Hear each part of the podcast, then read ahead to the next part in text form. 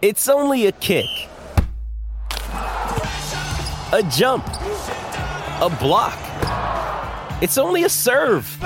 It's only a tackle, a run. It's only for the fans. After all, it's only pressure. You got this. Adidas.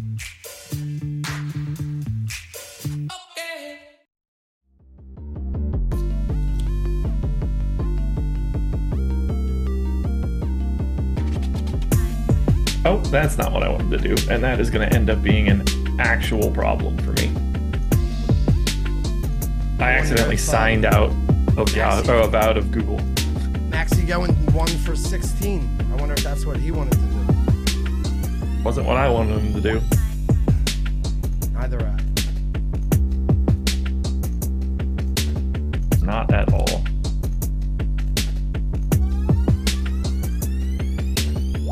Figured he'd be a little bit better than Jaden Hardy. Turns out, not so much. He's got a better laugh. I don't think I've ever heard him speak. It's like Kawhi. I'll have to send it to you. Awkward. Born ready.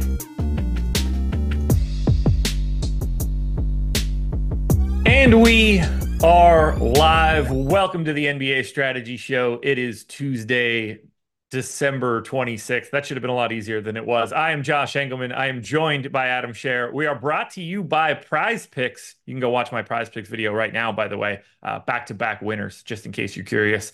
Nine game slate ahead of us. We've got an NBA Millie tonight on DraftKings. Should be a fun one. Hit the like button, subscribe to the channel, hit the notification bell so you know when everything goes live. Adam, how was Christmas? Christmas was good. Uh, Christmas DFS was not. Christmas best ball was not. But uh, Christmas itself was good. Betting was good. Not as it wasn't as good as DFS was bad, but Yeah. um, yeah. Overall, no real complaints other than ones that I would direct Paul Reed's direction. Marcus Morris was great. Yeah. Well, I ended up with like none of him. So Oh, did you? Yeah. Uh, well, he played 10 minutes. oh, okay. Yeah. And then, yeah. So uh, he wasn't great. It was dreadful. He went from playing 30 minutes when no one's there to now just playing 10. Uh, did you have a lot of Chimezie Metu yesterday? I don't think so. No. 52.75 DraftKings points in 33 and a half minutes. That'll that'll work. I know Grayson Yeah. Allen had 48. I know Luka had 97.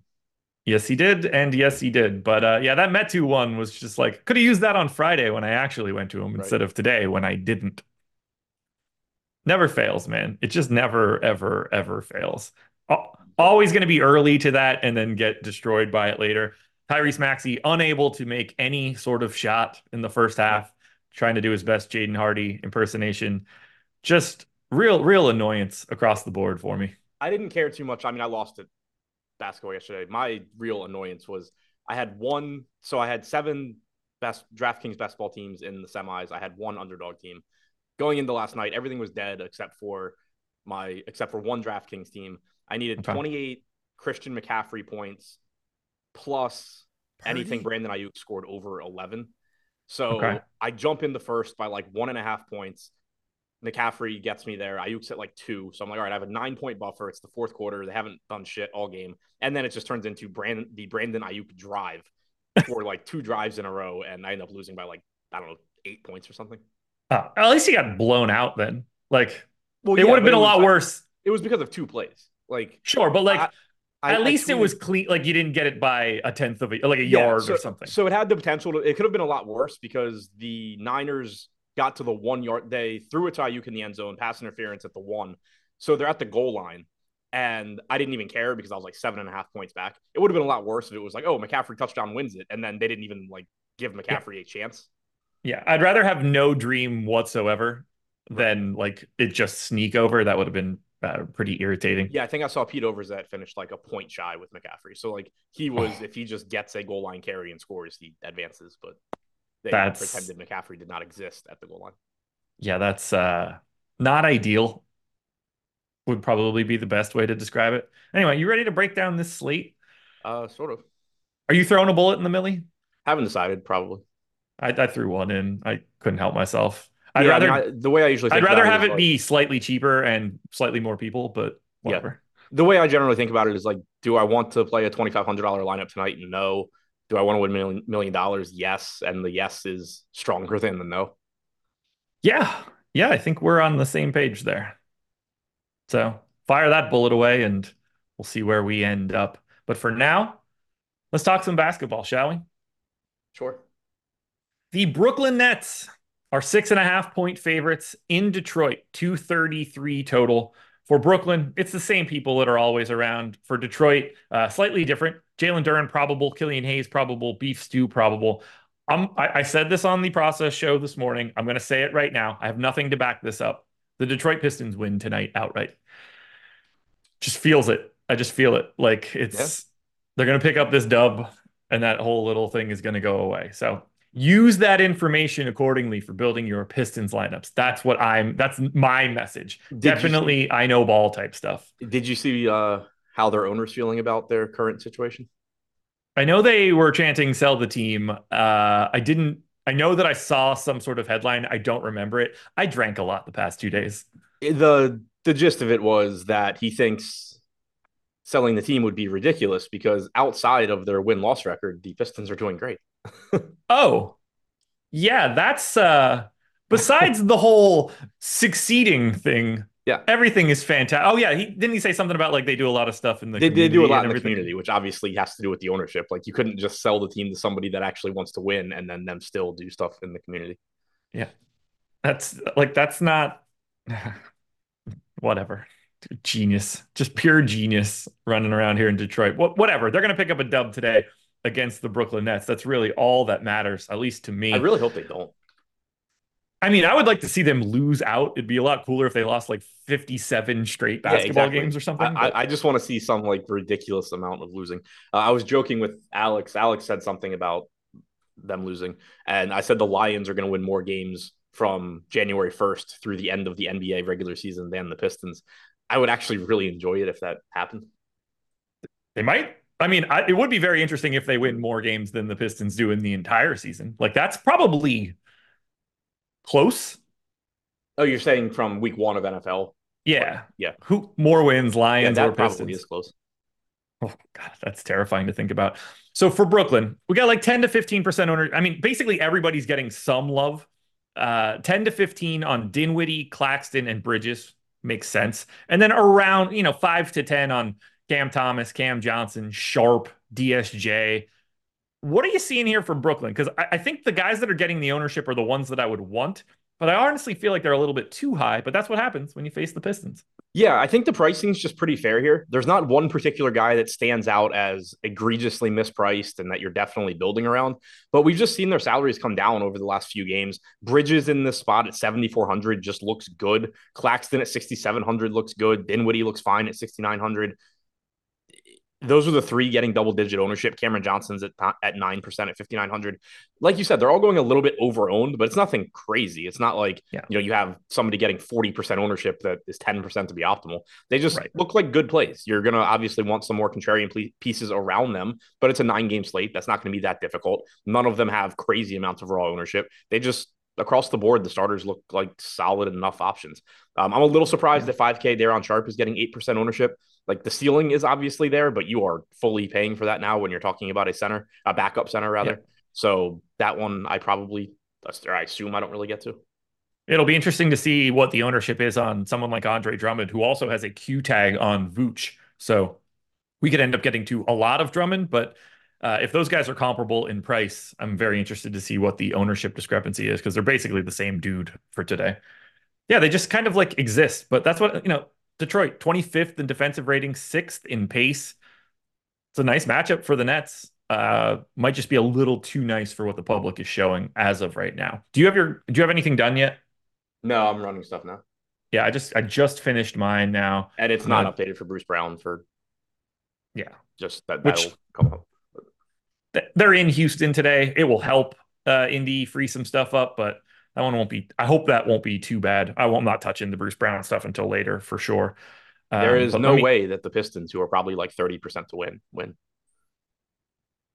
Is that uh is that what we're seeing here? That is chat, yes. Of course. Of course. They'll never win, right? That's just They lost the last game. They can't win the next one. Yeah, that, I mean that's the same logic everybody uses for everything else, but yeah, obviously they're underdogs. I agree they're underdogs. What I don't know. I just that's I don't need that irritation right now. I'm not looking at chat, so I'm going to continue to not look at chat. Uh, apparently, I did get to Brooklyn. Uh, I've got three x the field of Cam Johnson, neutral to Bridges, new, neutral to Claxton, two xing Dinwiddie, which I didn't totally expect, but uh, revenge narrative alert for Spencer Dinwiddie, I guess. Oh yeah, I forgot he played that. Easy to forget the the team he was originally on when really no one cared about him. Yeah. And then we go to the Pistons side, the team that's going to pick up the dub today, probably. Uh, no ownership coming into these guys, and very complicated team to talk about. Duren back, Hayes back, Stewart back. So let's start here. Who do you expect to be the starting five for the Detroit Pistons tonight when they pick up their win? Who the hell knows? Um, Cunningham. I know a couple of names feel safe. Cunningham, Duren, Bogdanovich. Yeah. Probably yeah. Stewart. Yeah. You could tell me they don't start Duren, then I would believe it. I don't yeah, trust these idiots at this point. But Cunningham and Bo- Cunningham Bogdanovich. Yes. Agreed. Agreed. What do you think of Duren at 6,500 today? 6% owned. It looks okay as a contrarian play, I guess. Like, I just have no feel for how many minutes he's going to play. It's not like the matchup is great. There's no shortage of centers. Riddle me this. Why is Nick Claxton more owned than Jalen Duren? Because he's playing against Detroit. I guess. I mean, Brooklyn's 19th in defense. It's Are not all that like moved a lot in the last game, I guess. I have it at 19th at least. It could be 16, 17, 18, 20. who knows? Like 12. Um, like if he's 6% and the opposite side of this one is Claxton at 18, like I just prefer Duren. And yeah, you're right. They're they're 18 on um dunks and threes now. Okay. I didn't grab it this morning, so that's whatever it was yesterday. So yeah, same same principle. I think he looks interesting if you're just comparing it in this one specific game, assuming yeah, he's starting. Obviously. I think he does too. I just have no feel for how many minutes he can play, but I do agree with you. If he starts, clearly that's a good sign for his playing time. I think we have to assume that he and Claxton are playing comparable minutes yeah. if Duren is the starter. Right. Well, and I'll say that's the other side of this is, you know, obviously I don't know exactly how many minutes Duren's going to play. It's not like you're typically getting 34, 35 from Claxton. Right. You know, like right. you're expecting 29, 30 from Claxton, and that's certainly on the board for Duren. What else do you like here? Oh, uh, who do you, do you think we're getting Ivey or Hayes? Ivey, I guess. I don't. I think it's still Hayes, and then they just close like with could, Ivey. It could be Thompson. Yeah, it could. Feels like you're getting one of those guards, though. Yeah, I assume so. Um, yeah, so like the thing with Ivey Hayes is I don't know. They were they announced Ivey as the starter last game when Hayes was in, and then Hayes ended up being out. Okay, right. Uh, I forgot about that. By the way, whatever I said I had for Brooklyn, uh, I think uh, that I was not sorting my lineups correctly. So we're going to go ahead and hit the old refresh button, circle back. Okay, I have more Duren and more Bojan now. Good to note. And I have all of the Cam Johnson on the opposite side. So that's we're off to a great start. Are you getting, love the mornings? So you're getting a lot more uh, Duren than Claxton right now. Yeah, by a lot. Did you project them for the same minutes? Uh, I have Duren. Yeah, I have them at the same amount of minutes, basically the exact same projection too. You know, they're both like 1.1 ish fantasy point per minute dudes, comparable prices. I don't hate it. No, I yeah. think I think it looks fine. I don't really like much else for Detroit though. Like Bojan's always fine. Um, yeah, Bojan's always fine. Cunningham's always fine. 8,300 point guard, shooting guard, 7%, 9, 7% ownership, 9% chance of being optimal. Like they're just guys that land in a lineup to be different. Yeah. I don't have much else to say here. This is like a relatively unappealing matchup. And we have some better spots today. Yeah. And the problem is just that like they're not overpriced for the most part. They're not expensive. But yeah. considering that this team has lost 800 games in a row, the rotations are shit. Like we never, you don't know exactly what you're getting from most of these guys any given day. There's just a lot of risk in most of them outside of the usual. This guy could play poorly risk. Anything else for this matchup? No. All right, then we'll go to The Orlando Magic, seven and a half point favorites in Washington, 237 total. So your stupid team is playing here today. Uh, no, Ing- well, Q tag on Ingles, Q tag on Suggs. Obviously, no Markelle Fultz. We have 14% ownership coming into Paolo Banchero, around 10 to Franz Wagner, around 10 to Jonathan Isaac and Jalen Suggs. Uh, if Suggs is in, I think he's a little interesting at 5,600, but nothing too crazy. What stands out to you from the Magic? Banchero at 8,300 looks really good to me. Um, yeah, just solid price tag, great matchup, 14% ownership, 13% chance of being optimal. I like that. I like Franz Wagner at small forward, 7,900 as well, 12% ownership, 11% chance of being optimal. Price tag on him is a little bit higher than I feel comfortable with, but he is playing big minutes, played 36 last game. We've seen him pretty consistently playing big minutes um, over the course of the season. And while I certainly like the I like I like seeing Banchero's name in my lineup more than I like seeing Franz Wagner's. Uh, he still just looks good as a small forward option. So I think those are the two that stand out the most. I'm with you if Suggs is in 5600 is a pretty nice price tag there in this matchup. Um, if he's out, $6,700 Cole Anthony will look good. If Suggs is in, Anthony is you know large field tournament playable just because he can get hot off the bench for sure in the spot. But yeah, very correctly, if not a little bit overpriced. Um, if he's coming off or not, if Suggs is in, he's coming off the bench either way. But if Suggs is in, um, but yeah, Banchero, Wagner look good. This is a prime Wendell Carter Jr. pisses us both off spot. But did you really see his how, rotation from the most recent game? Yeah, I was. I don't really know how you play him at this point outside of if you're playing 150 lineups in a very top heavy large field tournament. Sure, maybe you get to a little bit of him and just hope for the best. But between the way he has played, which is less of a concern for me, but still a concern, and the rotations, I yeah. don't know how you have any confidence at this point. Uh, we saw him in that first game back play much shorter rotations than we were hoping for, but they still let him get to like 23, 24 minutes by playing him in garbage time. That looked like, you know, they're kind of trying to ramp him up. I took that as a good sign. He played 21 minutes the next game. He played 16 and a half last game, did not play the second quarter, did not play the fourth quarter. They just keep going to basically a three man rotation um, at center. Last game, it was actually Mo Wagner as the initial backup center, but then Goga to close both halves. Goga's been one of the better defensive players in the league. I don't think that this three center rotation is actually like the long term sustainable solution, but with how Goga's played and the fact that they keep go they've gone to it for the first three games Carter's back, I think at least in the short term, you kind of have to just accept that they want to play all three of these guys. Yep. It sucks. When he inevitably smashes and plays like twice as many minutes as we were expecting, it's going to be incredibly irritating. Yeah, I just view it a lot of times in this spot, it would be like, I don't care. I'm playing Wendell Carter until it happens. Yeah. But that would be more if like he kept not playing minutes, but he was playing poorly and then like they were in blowouts. But yeah. the rotation was, or like Carter starts and then Mo Wagner comes in and plays great and just like stays in the rest of the half. If you're getting stuff like that, I'd be looking at it saying, like, I don't care. He's 3% owned. This isn't sustainable. Eventually, he's going to get there. The fact that they are consistently going to these three centers, the fact that Goga has been such a good defensive player, and that they specifically brought him in to close each half last game, I just realized that you know, yes, I don't think two months from now you're seeing the same center rotation. I think it works itself out, whether that's Carter playing at the four, whether that's Mo Wagner not getting minutes, what, whatever it may be. I think it works itself yeah. out eventually. But in the short term, I just don't really know how you get to it. Same. Same. Very annoying.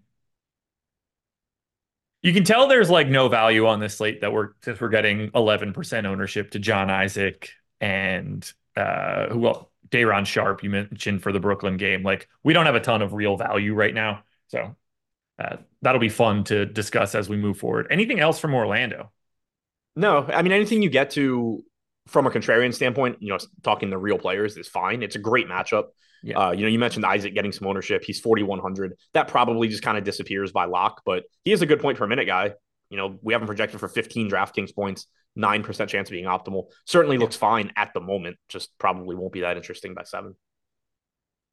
Your Washington Wizards are basically unowned on DraftKings. 3% to Gafford is the high mark. Uh, Deni is 5,400 on FanDuel. He's projected for 25% ownership. Very different play there. I think he stands out. I basically don't have Washington, and I don't really see anything that I'm trying to get to. Kuzma's like a direct pivot to Paolo Banchero, if that's a problem, but like, I don't, I'm good. Yeah, I don't see much of interest. It's not a good matchup. Orlando's one of the best defensive teams in the league. We know the Wizards suck. The only actual good NBA player on this team right now is Kuzma, and he's correctly priced. Uh, he's also you know, obviously being a good NBA player uh, doesn't matter a ton for DFS necessarily, but he's also the only guy on this team that actually produces fantasy points. You know, Gafford is decent, but there's a million centers again at that price range. Uh, whenever I get to Kuzma when he's low owned, that's fine. You know, he's like a 1.25 DraftKings point per minute guy, but 1% ownership, purely just a contrarian play. Gafford at 6,300 has a ceiling at that price, but again, so does Duren, so does Claxton, and we're on game number two of the slate. So that kind of helps explain why Gafford's not a priority. I don't have anything else to talk about your crappy right Wizards team.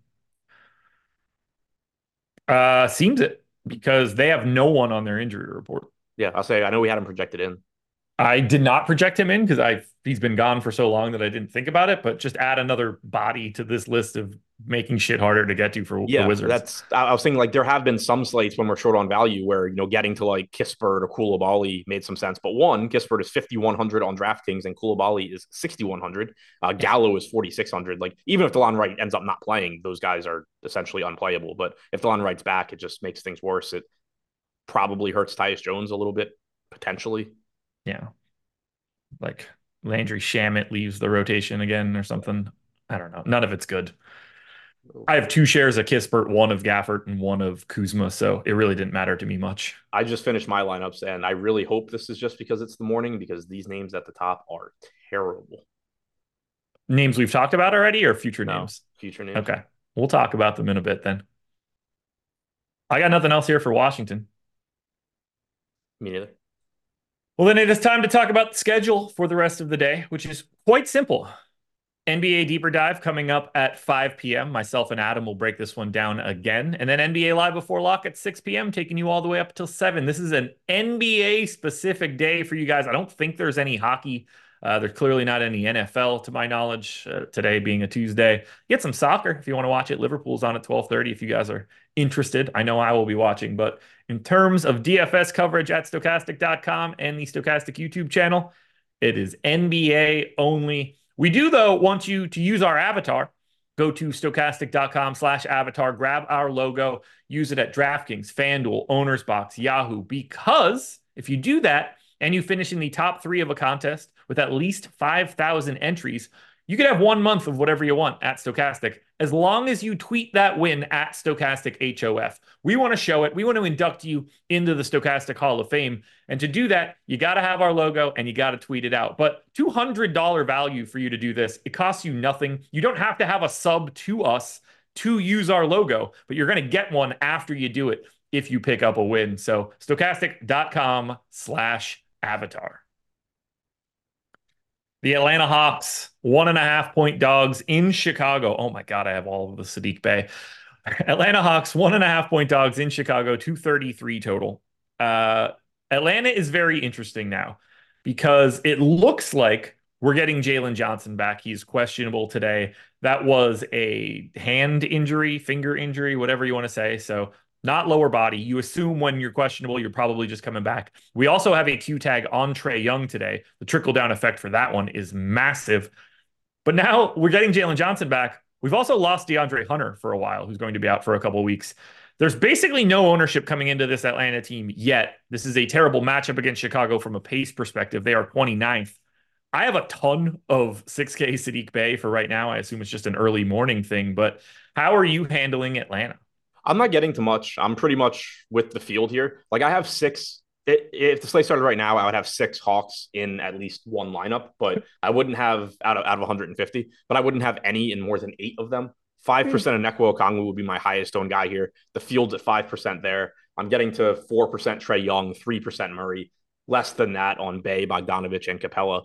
Uh, they just look pretty unappealing now, assuming Jalen Johnson is back. You know, like you said, you have DeAndre Hunter out, but still adding Johnson is a relatively high usage guy. It's somebody that I assume is just going to soak up minutes. And prices have come up on other players to where, you know, Saddiq Bey, Bogdanovich, they're, they're still playable, but they would look good. Okongwu as well. They would look good if Jalen Johnson ends up not playing. But with Johnson back, I think he just cuts into them enough where you know, their secondary plays, if you get a little bit, that's fine, but it's just nothing I'm getting a lot of. Similarly, if Trae Young is out, $7,800 Dejounte Murray looks very good. And, you know, whatever combination of Bogdanovich, Bey, Johnson looks better as well.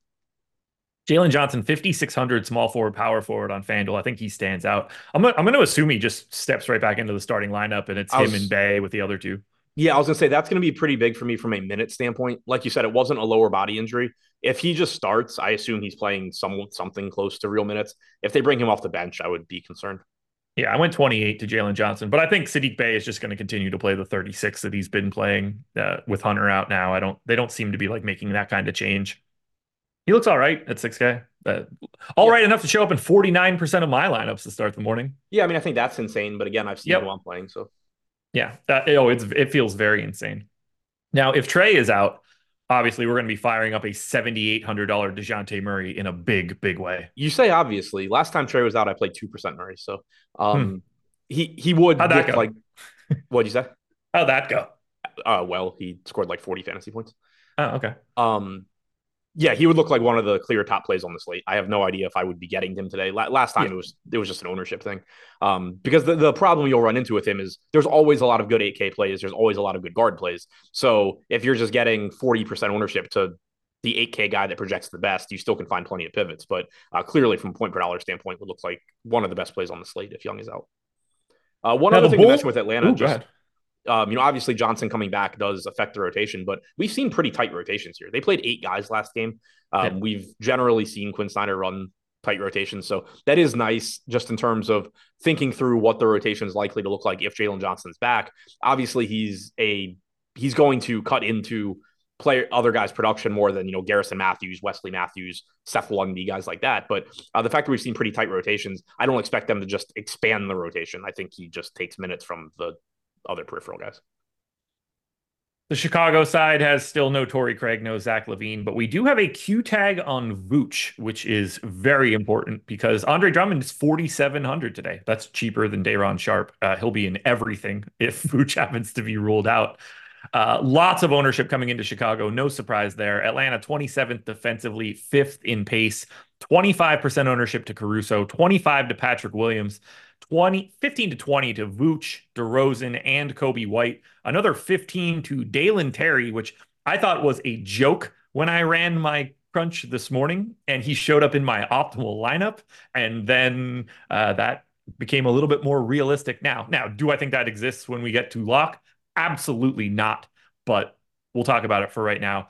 What are you getting from Chicago? I assume you're getting a bunch. Nine different players. Okay. Yeah. Uh, I have 30... four, but uh, all four of them are in at least 22%. 31% Patrick Williams would be my second highest owned player if the slate started right now. He was one of the guys I was referring to as like, my God, I hope this doesn't happen. But at the same time, I get it. He's getting 26% ownership, 21.5% chance of being optimal. Played about 35 minutes last game. Good matchup against Atlanta. Not a lot of value on the slate, so it's easy to fit him into lineups. I understand why he's showing up. I just hope it looks different by the time this slate starts. Um, I'm getting to a lot of Vooch right now, getting to 26% of him. Fields at 16%, so I'm a bit over there. He's 8K. Very, very happy to get there. Um, if he plays, if he doesn't, then obviously a $4,700 Drummond starts to look like arguably the best play on the slate.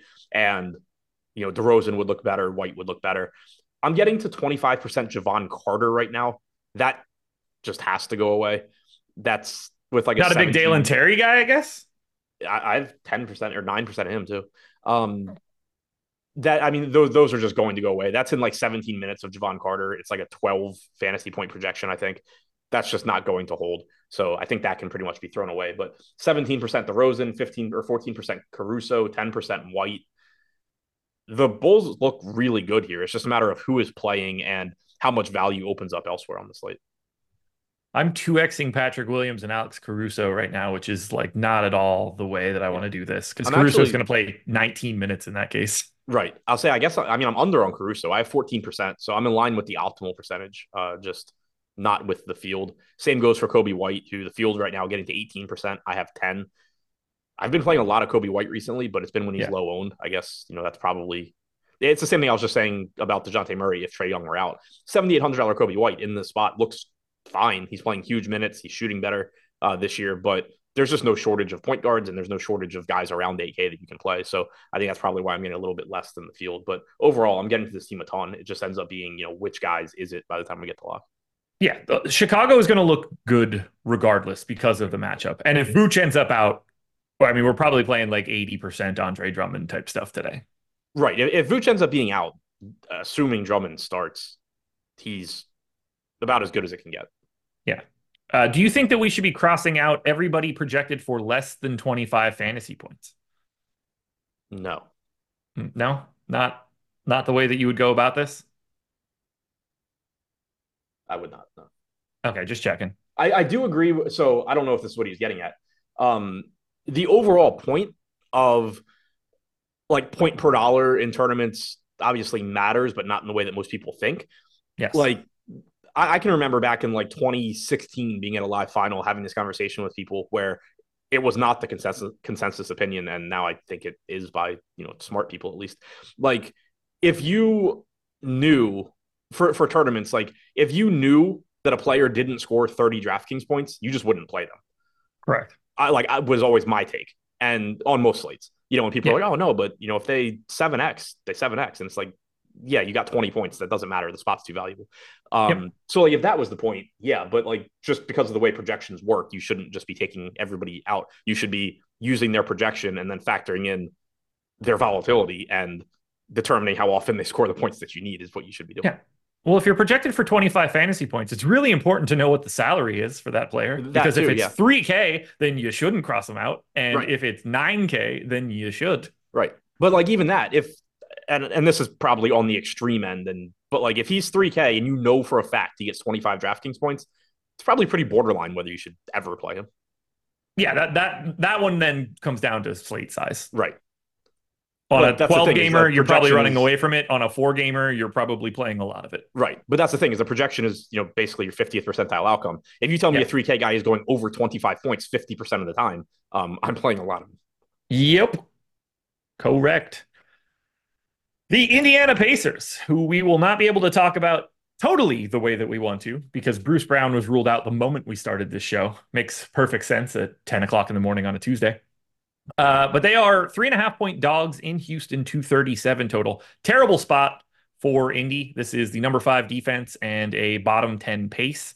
But we do have around 15% ownership to Buddy Hield and Jalen Smith, uh, which we could have that conversation in a second. And then uh, a little bit of scattered ownership to Obi Toppin, Miles Turner. Uh, not too much else going on here. Very hard to get to Halliburton uh, right now.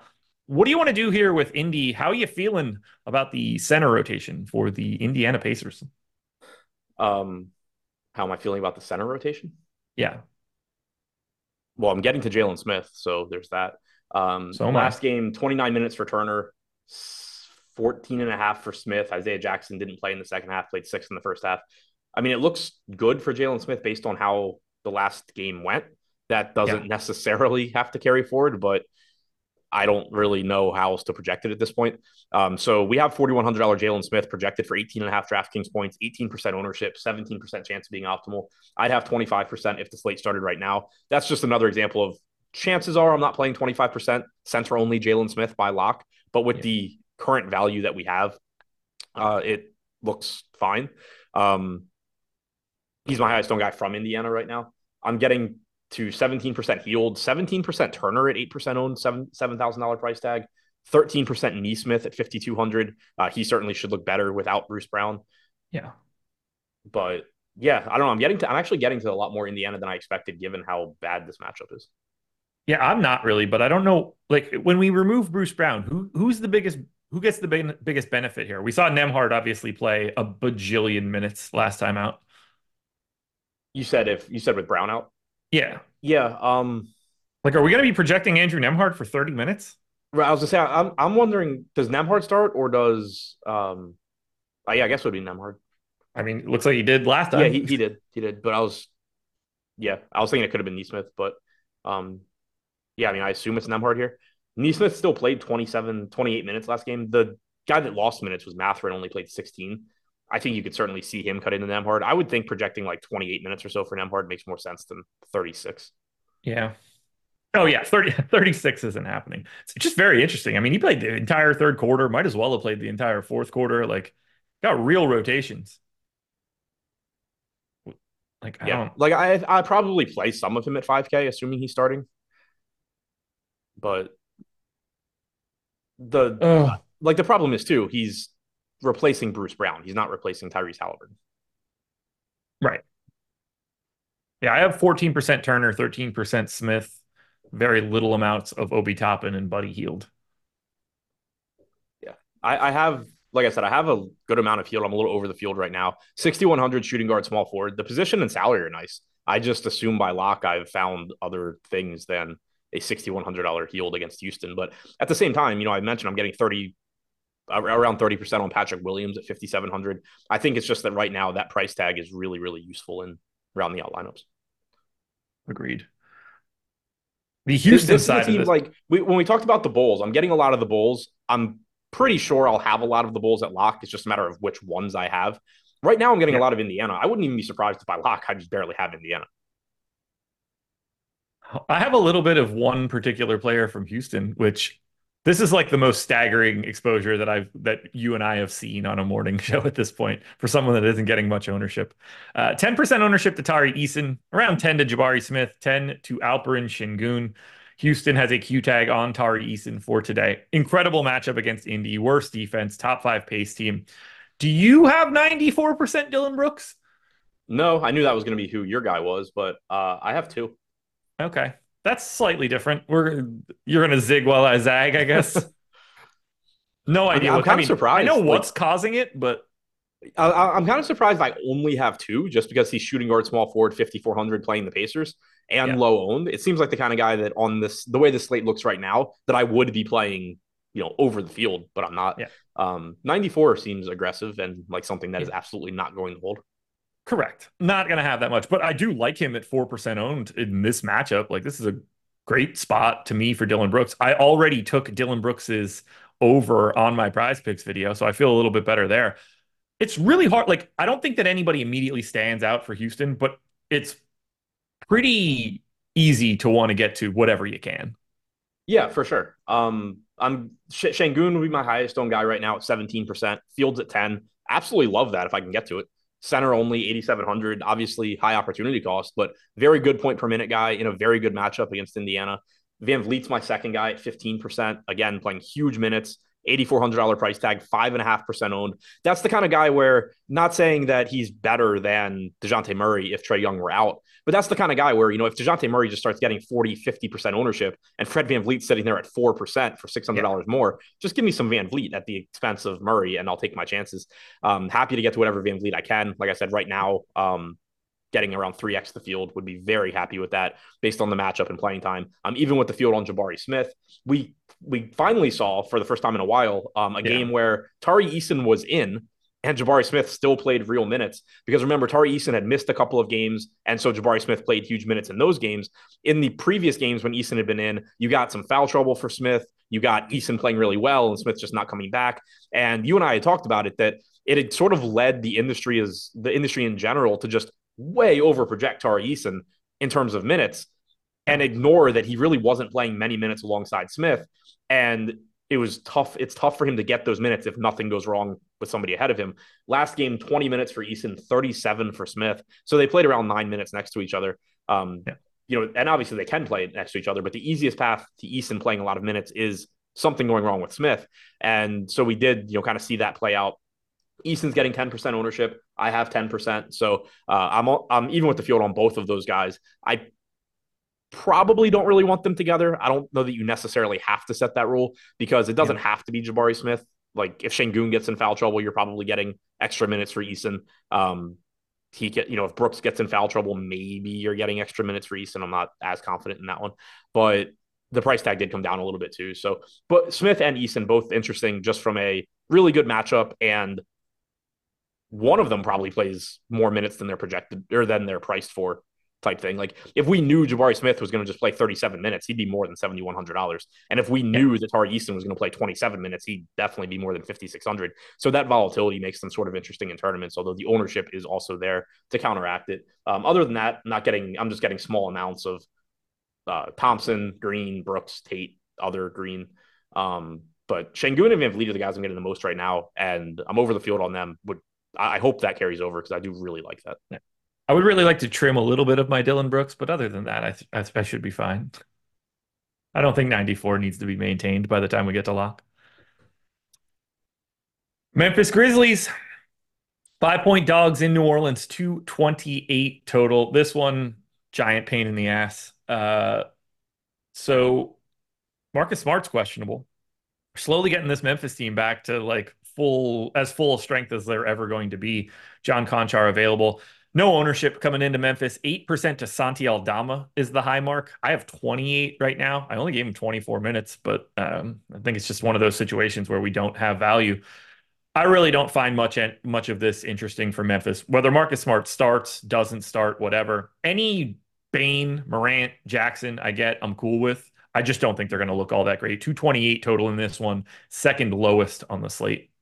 Yeah, we're pretty much on the same page. I have 14, 15% Aldama right now. That's only in like 23 minutes. It's yeah. just the function of he's low owned. He's $4,700. There's just going to be better stuff that opens up by lock. So um, I don't really think that carries over. I'm getting to 9% Bane, 8,200 shooting guard, small forward. Like you said, whatever Desmond Bane you get to, whatever Morant, whatever Jackson, they all are fine. Um, Bane's price tag has come down. The positional eligibility is nice. Jaren Jackson's down to 7,400. Certainly gives you plenty of upside, but um, I only have 2% of him along with the field. Jaws up to 9,800. He's playing big minutes, but there's just so many good point guards, so many good players in general, you know, that are going to be in that price range that it's tough to prioritize him there. Um, of the three main guys, I think Bane's the easiest one to get to. Yeah, that shooting guard small forward will certainly yeah. help you out. I wanted to mention this earlier, by the way. Uh, interesting slate at the top. No Jokic, no Embiid, no Doncic, no Giannis. The four best like per minute dudes that exist and established in the league. Not on this slate, uh, nor Anthony Davis, who was also up there quite a bit. Uh, but we do have our boy Victor Wembanyama, who we'll talk about in a, a little bit. Uh, one other note on Desmond Bane. I don't know exactly how this will play out, but it is something to keep in mind. Um, Smart coming back is certainly just going to muddy this rotation, and the the guys that take the biggest hit are going to be these fringe guys. Uh, yeah. The Williamses, Konchar, potentially Aldama. Just you know, you're going to see a lot. You can see Memphis play a lot of different lineups and potentially cut into their minutes. I wouldn't be surprised if you see a bigger than expected drop in production for Desmond Bane. He's been staggered with Morant, and we know that he takes on a big playmaking role when Morant's not on the floor. I don't know what the rotation will look like. I also don't know who actually has the ball in their hands in this situation. There's a good chance that they run Smart and Bane with that second unit. And if Smart's the one with the ball in his hands, Bane's still good, but th- there is the chance that you really see a cut in playmaking production from Bane. Uh, and like I like we mentioned, Smart uh, is questionable, left foot sprain, and he's been out for ages. I'd be very surprised if he started today. I assume this is gonna they're gonna like work him back a little bit, but yeah, eventually the starting lineup I assume is Morant, Smart, Bane, Jackson, center. Probably, yeah. I mean, that could also be Aldama, Jackson, or you're right. Yeah, I was gonna say or this, Jackson. Yeah, I, I was gonna say I, I, feel like in like a postseason matchup, it would probably be Jackson at the five. I don't know that yeah. they're looking to go there. Although for them, every game at this point is kind of a playoff game. Yeah. Uh, I got nothing else for Memphis. Me neither. Doubtful tag on Larry Nance, Q tag on Cody Zeller, 15% ownership coming into a $7,700 Zion, like 5 to 10 coming into Ingram, McCollum, Daniels, Jones, Joe Val, Alvarado. The whole damn team is getting a staggered amount of ownership. I don't really love this spot for New Orleans all that much. Memphis might have been bad with Jaw out, but their defense was solid enough I have a little bit of some of these Pels guys. Happy to get to Ingram, McCollum, Joe Val, or Zion if I can, but not all that appealing. Yeah, I mean, my highest owned one right now is Alvarado. I have 16%. Um, so once go. again, getting to a guy that played 10 minutes last game in a lot of lineups, but it's just going to disappear. The field's at 10% right now, too. He's we have him projected for 13 DraftKings points. It's what he opens up, but you're just going to have yeah. better value options by the time we get to lock. So I think we can pretty much ignore that one. Joe Val's the real player I'm getting the most of. Uh, 15% of him at 7,300, 9% ownership. So playing similar amounts of him as I was Miles Turner, as I was Sengun. I like getting to all these guys when they're, you know, sub 10% owned, just the ceiling that they give you. Obviously, he'll look a little bit better if Zeller and Nance are out, uh, just from a playing time standpoint. But don't mind getting to Joe Val there. Other than that, I'm sub 10% on everybody. 7% McCollum, 7% Zion, 2% Ingram, 4% Herb Jones. I don't think this team really stands out, but they do obviously have you know high upside players. Joe Val probably the one I get to first. I do like the positional eligibility on Ingram, shooting guard, small forward, 8K. Uh, but like I said, not really getting much of him right now. I, I am curious too. I, I assume Memphis is going to start playing at a faster pace with Morant. You would think that would make it would make sense yeah. at least to me. I don't know if that's the case, but yeah, I mean, I, I know I know their beat writers have tweeted basically that Memphis wants to get out and run. They just sort of didn't have the personnel to do it. So it's not like they're intentionally playing slow. I I assume this ends up not from a defensive standpoint necessarily, but just from a pace standpoint ends up being a better matchup rest of season than it has been to date. Anything else for Memphis and New Orleans? No. All right, folks. Last chance. Last chance. I'm going to let you know now in call it 15 minutes. We're going to talk about the promo that's going on today. And if you don't use it today, you're not going to use it. But for right now, we got to talk a little bit about Prize Picks, presenting sponsor of this show. Make a deposit. They will match that deposit up to $100. I've got a Prize Picks video that comes out Monday through Friday. You could also use Odd Shopper if you're looking for more plays. If you're looking to take a market based approach to beating Prize Picks, you can get expected value and expected win rates there. My recommendation is to just watch my video and win. Like I said, we won yesterday. We won on Friday. We win a lot. It happens. We went a little cold like a week and a half ago long behind us. Watch the Prize Picks video on the Odd Shopper channel. Watch the rest of the content on Odd Shopper if you're looking for more plays. You'll get a little bit more on the football side. That's not me. I'm on the NBA streets. But all I want you guys to do is sign up for Prize Picks using the link in the description. Click that link, sign up, get yourself up to $100 on that first deposit. Fantastic game here. Minnesota Timberwolves, three and a half point dogs in Oklahoma City, 226 total. Wolves have a Q tag on Karl-Anthony Towns, which will have a big trickle down effect.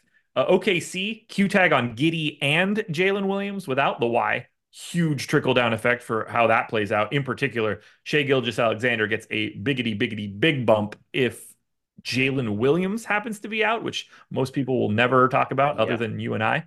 Massive. Uh, no ownership. Yeah, it's so big. Nobody's really owning Minnesota here. That will change if Towns is out, but if he's in, these guys are all priced where they should be. Yeah, not getting much of anything here. Uh, Ant three percent is my highest owned guy. Clearly, you see Ant in your lineup, you're happy, but 9600 shooting guard only very very difficult to get to. Towns is up to 8800. Gobert is up to 7900. Really tough to get to anything from this team with any sort of frequency. What happens if Towns is out? Um, nothing. I mean, like Naz Reid looks better, Kyle Anderson looks better, Ant looks better, but they're all so expensive already. Yeah. Yeah, like 9600 for shooting guard only Ant isn't going to help out. 6400 for Naz Reid, like it's not a lot of not a lot we're squeezing out there. Does it become just how much can we get to Kyle Anderson at 5500? Yeah, but it's still Kyle Anderson at 5500. I think that if Towns is out, it most likely goes from this team is borderline unplayable to Ant, McDaniels, Reid, Anderson, Alexander Walker. All are just like secondary options that you can kind of get to. The OKC I don't, I don't side is... up, sorry, I don't think there ends up being one guy though where it's just like, oh, this guy's way underpriced now. It's more like, yeah, he could get there. Let's play a little bit. The OKC side is basically the same thing right now, but could change dramatically depending on how that news changes. So I don't really have anything all that interesting for OKC if they're at full strength. Give me any one of those main starter dudes and I'm going to be okay with it. If we can get to 10 5 Shai, reminder, I just got done telling you guys that all of the main high point per dollar or point per minute guys aren't playing today. If Jalen Williams is out, I'm going to end up with a ton of Shai. I assume he'll end up being probably the highest projected guy on today's slate. I'm going to love that. After that, good luck picking the rotation. Yeah, uh, absolutely. Right now, with Jalen Williams projected in, I'm actually getting 17% Chet okay. as my only guy from this team in double digits. Another center in that seven to 8K range that I'm just getting over the field on. Not a great matchup, but obviously I'm not going to be upset about getting to him at low ownership. Um, perfectly fine with me. Other than that, though, 5% SGA for me, field at 5%. He's fine if Jalen Williams is in. He's still a very good point per minute guy, uh, playing big minutes. Matchup sucks, but yeah. you know, getting to him where you can is fine. He becomes a much bigger priority if Jalen Williams is out. Um, like you said, it kind of gets slept on, but this is last year. It's been this year. Without Jalen Williams on the floor, Shai becomes an entirely different player from a fantasy standpoint.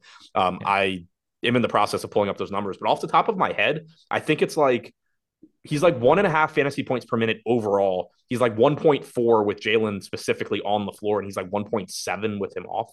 Yeah, it's it's insane, and I think it'll also improve. It, like if Giddey is out as well, if that means more minutes for like Isaiah Joe, that's Right. just going to be better for Shai getting to the hoop. Like offensively, that will be a help for Shai. Sorry, I well. undersold him. 411 minutes this year without Jalen Williams on the floor, 1.8 DraftKings points per minute. So, Yeah. um, you know, Jalen Williams being out just turns SGA into Nikola Jokic. I would like that news to happen at 701 because I don't think as many people will get to Shai at that point, and I will like mortgage my future to get to it. yeah, I mean, I always like I hate late swapping, but I also agree with you. Um, since Yeah. the start of last season, he has played 1,406 minutes without Jalen Williams, 1.6 DraftKings points per minute in those minutes. Um, for comparison, I am pulling it up with Jalen Williams on, but I think it's like 1.3. uh, Sorry, 1.44 with Jalen Williams on, 1.6 with him off. We're going to be getting to a lot there. And like you said, if For- Josh Giddey's out, it just becomes even more. Yeah. Hard to say what else we should be doing here. Like you're going to feel a lot better about Dort if Giddey is out. You know, someone is probably going to look significantly better, whether that's Isaiah Joe or Cason Wallace. If you get Giddey out along with Jalen Williams, we're going to free up some sort of value. I mean, we were talking about Dalen Terry. You were talking about Jevon Carter earlier. We could like replace those guys with dudes on the Thunder. You're just going to have no confidence with it unless you're getting SGA, Dort to a degree, or Chet. Right.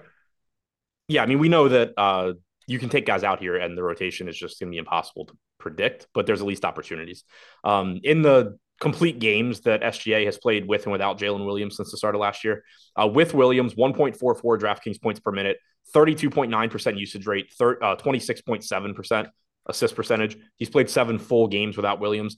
Um, points per minute jumps to 1.53. So around a tenth of a fantasy point per minute. But usage rate goes from 32.9 to 34.1, while assist percentage goes from 26, whatever I said, to 34.1. So uh, you do get a bump in both of those categories. So you see that on average, his production goes up, but then you're also being told that the ceiling becomes a lot higher because he's getting more opportunities as well. Anything else for OKC? Nope. The Utah Jazz are a pain in the ass, but that makes it easier today. Uh, 3% ownership to Lauri Markkanen and John Collins. They're the highest marks that you get on DraftKings. Keyonte George questionable, Talen Horton-Tucker questionable. Jordan Clarkson is back. It's possible we get Keyonte George back. So this is kind of like a full strength Utah team. They're unowned. And assuming Keyonte George and Talen Horton-Tucker are able to play today, I would like to get to basically none of the Utah Jazz, even in an incredible matchup against the Spurs. Yeah, pretty much all I have is 5% John Collins at 6,300. Um, he's projected for 3% ownership, 5% chance of being optimal. So I'm in line with the optimal percentage. Other than that, I have one lineup with Keyonte George, one with Lauri Markkanen. Uh, Don't think there's much to see here, but that price tag on Collins does look decent in tournaments. Yeah, like even if George is out, like Sexton 7K, you're not doing that. Sexton, like I don't think Clarkson's going to look all that great. I don't really think you can go to Utah, no matter how that news breaks. You can go to San Antonio, though. Now, this one I don't hate as much. I have a comparable Dillon Brooks stand on our boy Wemby at 2% owned. I have 57, but that one I would like to keep. You would not like to keep it, or No. you don't have it? Uh, both. You don't want to keep Wemby? I don't think he's playing full minutes. Interesting. Let's have that conversation. Uh, 32% ownership coming into Jeremy Sochan. I definitely don't want that. Uh, 13% ownership coming into Malachi Branham. Apparently, that's where I would rather go. Sick. Uh, great spot. Bad. Two bad defenses. Fast enough teams. Let's start with Wemby though. Uh, he's missed what three out of the last four and played 20 minutes in the other one. That was incredibly frustrating. You don't think he's gonna? How much? You, what are you willing to project him? 26. Ooh. Okay. Okay. See, I went 30. I tried to be not like optimistic. It still gets me to him, but let's have the conversation. Uh, We have him at 24 that's just a today thing or a moving forward thing? It's a today thing. They they announced before last game he was going to still be on a minutes limit, and then he got ruled out after lock because he rolled his ankle on a ball boy in warmups. Um, saw but that. and and now keep in mind this is pop. So when that it it came out that he was so so it came out after the game he played where he played like 22 minutes or whatever in his after missing a game or two whatever it was. Um, it came out after that game that he had been on a minutes limit in that game. Then prior to the last game when he was announced as a starter, they said he was still going to be on a minutes limit. Then he ends up missing the game. Sure, he could just go out there and play normal minutes. I have no confidence that's happening. Hmm. Yeah, they did run the weird rotation with him just playing the start of the first quarter, second quarter, third quarter, fourth quarter. Yeah, they, they said after the basically game that it 22 minutes. because like I didn't know what to make of that because it seemed really weird for them to limit him there. Um, but they did say after the game that it was by design he was limited, and then again the assumption last game was that he was back and starting. They said he is still limited. So yes, there was a chance that that was just going to, as usual, be pop saying random shit and then doing the opposite. But Yeah. we didn't get to see that, so I don't have. I, I can't really operate under the assumption that he's not limited at this point. Oh, that's not fun. The That's nice thing fun. is he's just not going to get ownership. Yes. Whatever So stand you take is going to work. Well, it's like if he does just go play 32 minutes, you're going to be pissed off because he's 2% owned and you wish you had him. But Yeah. chances are it's not going to affect the outcome of the slate. So what do you want to do with the rest of the San Antonio team that's actually getting some ownership? Uh, that 32% to Jeremy Sochan feels insane. Yeah, so this was one where I think it's going to change by lock for me. Um, this team is getting ownership. I think I will get to them. Yeah. Right now, I'm only getting 15% Sochan, Fields at 32.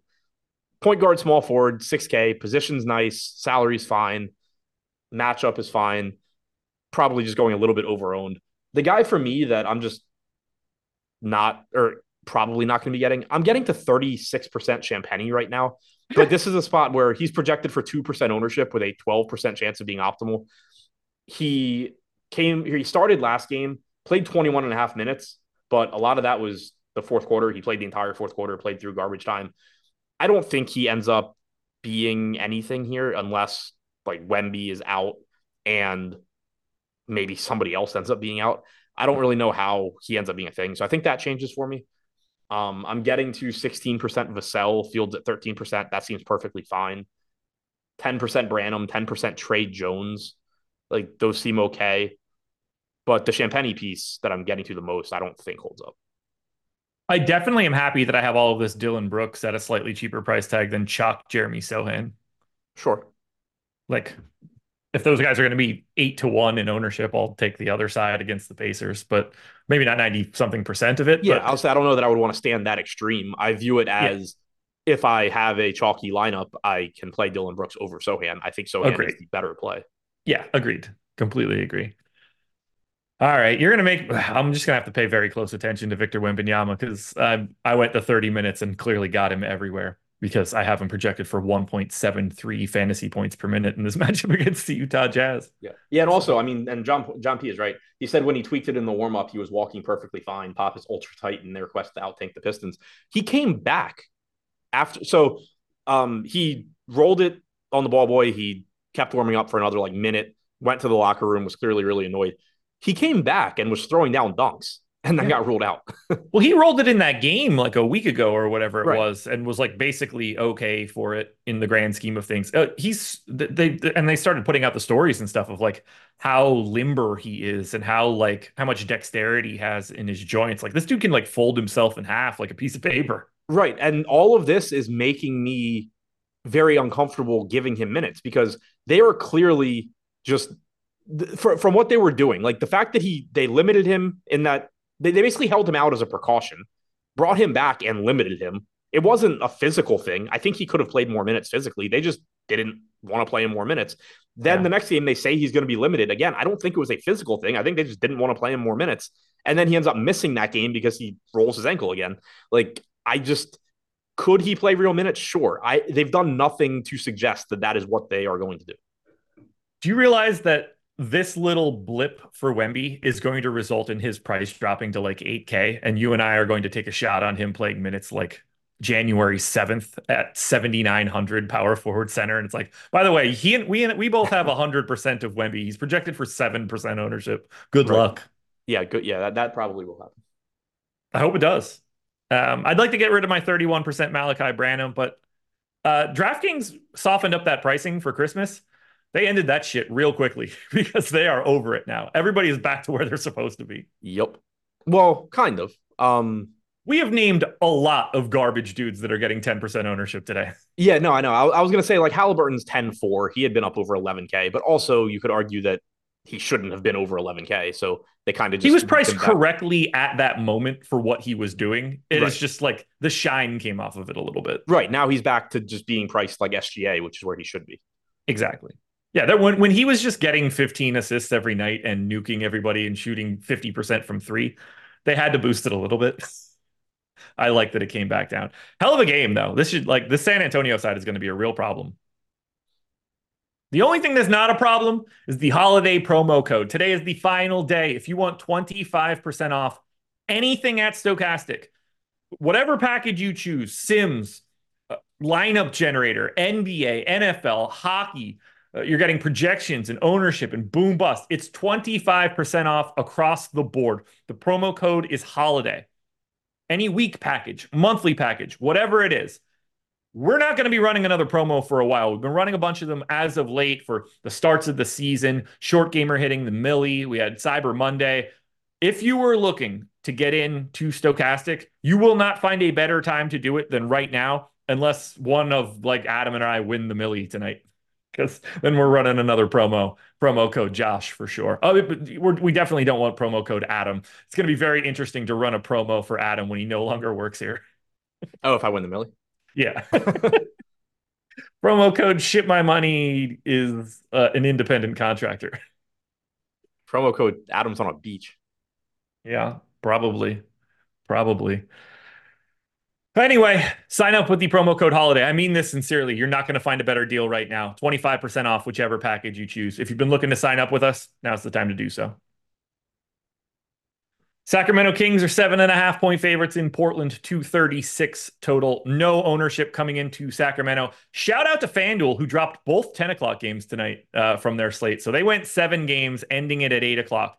Is that my favorite way to do this one? No. But given the two and two and a half hour gap between the two, I don't think it's outlandish. Uh, I'm more mad at DraftKings for not having a really good 8 p.m. turbo slate, considering we have five games. They uh, didn't do that. They went to the two game uh, night slate anyway barely any ownership coming into Sacramento. Makes sense. Play Fox, play Sabonis, ignore most of it. Q tag on Monk. Yeah, uh, it's pretty much how I see it. I'm getting 19% Sabonis, which I am more than happy with if I can make that yeah. work. Uh, it's, you know, again, there's opportunity cost at the position, but I'm getting over the field. Uh, I'm glad to see that we are back to me having 100 center spots on DraftKings. I think I've been over the field on every center we've talked about. Um, you are. But yeah, happy to get there if I can. I'm getting the 13% monk that shouldn't surprise anybody who has watched this show. Pretty much always happens, especially in the morning. By lot, it goes away because other stuff opens up. But with what we have available right now, if I'm gonna play 13% of a 3% owned $6,300 Malik Monk, I have no problem with that. He yeah. does give you a nice ceiling. I'm getting the 7% Fox, which is around 2x the field. And then just shit, I have 7% of $3,400 Vezenkov projected for 10 points. That goes away. Uh, but yeah, if I can get the Sabonis, Fox, Monk, I'm cool with any of those guys. Uh, I don't have anything else to add. Sacramento's like the easiest team in the league to talk about when they're at full strength. I really don't think that I've been under on. So I only have five percent Claxton, but still, I'm trying okay. to figure out where I actually am getting all of the center stuff from. Craziness. Okay, I have 23% of a 0% owned Scoot Henderson. That should be fun. Uh, don't know how that's happening. Yeah, I've none. Uh, Zach Collins, nope, that's the Spurs. Wrong team. Uh, DeAndre Ayton, questionable. Shaedon Sharpe, questionable. Those two things will matter. 10 to 15% ownership on Anthony Simons, DeAndre Ayton, and Toumani Camara. Uh, so that's what this slate looks like. Yep. I've got 23% Scoot at a price tag that I don't even think he deserves. Uh, Jerami Grant, I have 13% of. I have 23% of uh, DeAndre Ayton. I am getting to a little bit of Anthony Simons. I like pieces of Portland in this matchup, but maybe not the ones I got. Yeah, I'm basically getting to three guys, and it's the same three as the field. I'm getting to 18% Camara. He's pulling 12% ownership. I don't want it, but he's 4,100, small forward, power forward. The minutes should be there. The production probably won't be. But you know, and unless or until stuff opens up, he's just going to show up as a decent value play that gets you other things. I'm getting to 16% Simons, 13% Ayton, Fields at 11% on Simons, 17% on Ayton. So I basically flipped those two guys, different positions, different price tags. Don't really have anything to do with each other, just worked out that way. Um, but yeah, so I'm, I'm a little bit under the field on Ayton here, but pretty much in line. Uh, I'm over the field on Simons. Matchup looks fine. Ownership looks fine. They just look like solid enough plays for what they are. I'm not getting much of anything else. I would have one lineup with Jerami Grant, and that's it. If, if Sharpe is Grant. out, it does open some stuff up. Uh, we of course got the huge Malcolm Brogdon game one game after I played like 80 something percent of him on the night slate, and he scored like 12. Um, 7,500. He started. He played 37 minutes. If Sharpe's out, he looks fine. Simons looks better. The peripheral wings look better. You ready to close this one out? This Yep. one won't be hard. Charlotte Hornets have a Q tag on Brandon Miller and a once again doubtful tag on Mark Williams. Uh, the Clippers have a Q tag on Kawhi Leonard. The only guy getting any ownership for Charlotte is the guy that we don't know is playing. That would be Brandon Miller, 5,800 shooting guard, small forward, 20% owned. Completely warranted to me based on that price and positionality. I did get a little bit of Nick Richards, but nothing special. Uh, these guys just are sort of the same thing we always talk about. Welcome back, Cody Martin, by the way. Yeah, um, he's actually kind of interesting to me. He played 17 Yeah. minutes last game. He's 3,500.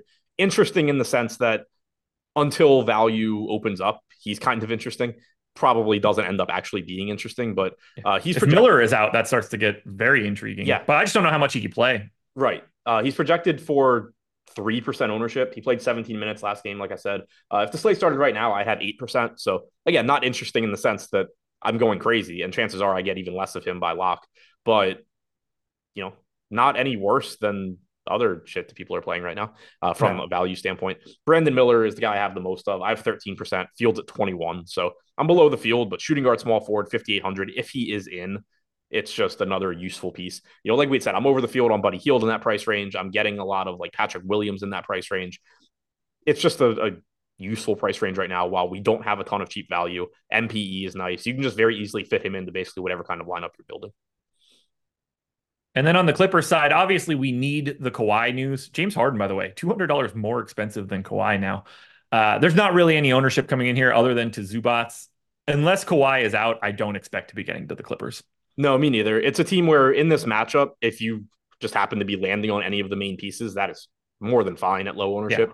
It's just very hard to grab one and say, like, oh, this guy is a priority because even within this team, if you tell me Kawhi is a priority, why is it Kawhi and not Harden or George? And that's without even extending it to the rest of the slate and all the guys in their price range. Um, 5% Kawhi, 3% Harden are my highest owned guys right now. If Kawhi sits, then yeah, Harden looks better. George looks better. $3,900 Amir Coffey potentially becomes a thing, especially if other good value hasn't opened up. But assuming Kawhi is in for right now, it's just a team where Kawhi, Harden, George, Zubac, if you're getting any of these guys, fine. But it's hard to grab one and say, like, oh, yeah, that's the guy. I think we're in for a hell of a slate tonight. It seems fun. It's hard. Sort of. Seems hard. Yeah. You got article and video today. Yes. Contenders videos for me already out. Check them out on this channel. PrizePicks on the OddsShopper channel. Adam and I will be back at 5 p.m. Shout out to PrizePicks for being the sponsor. Keep your eyes peeled for news. We'll talk about it all later. Good luck, everybody. Peace.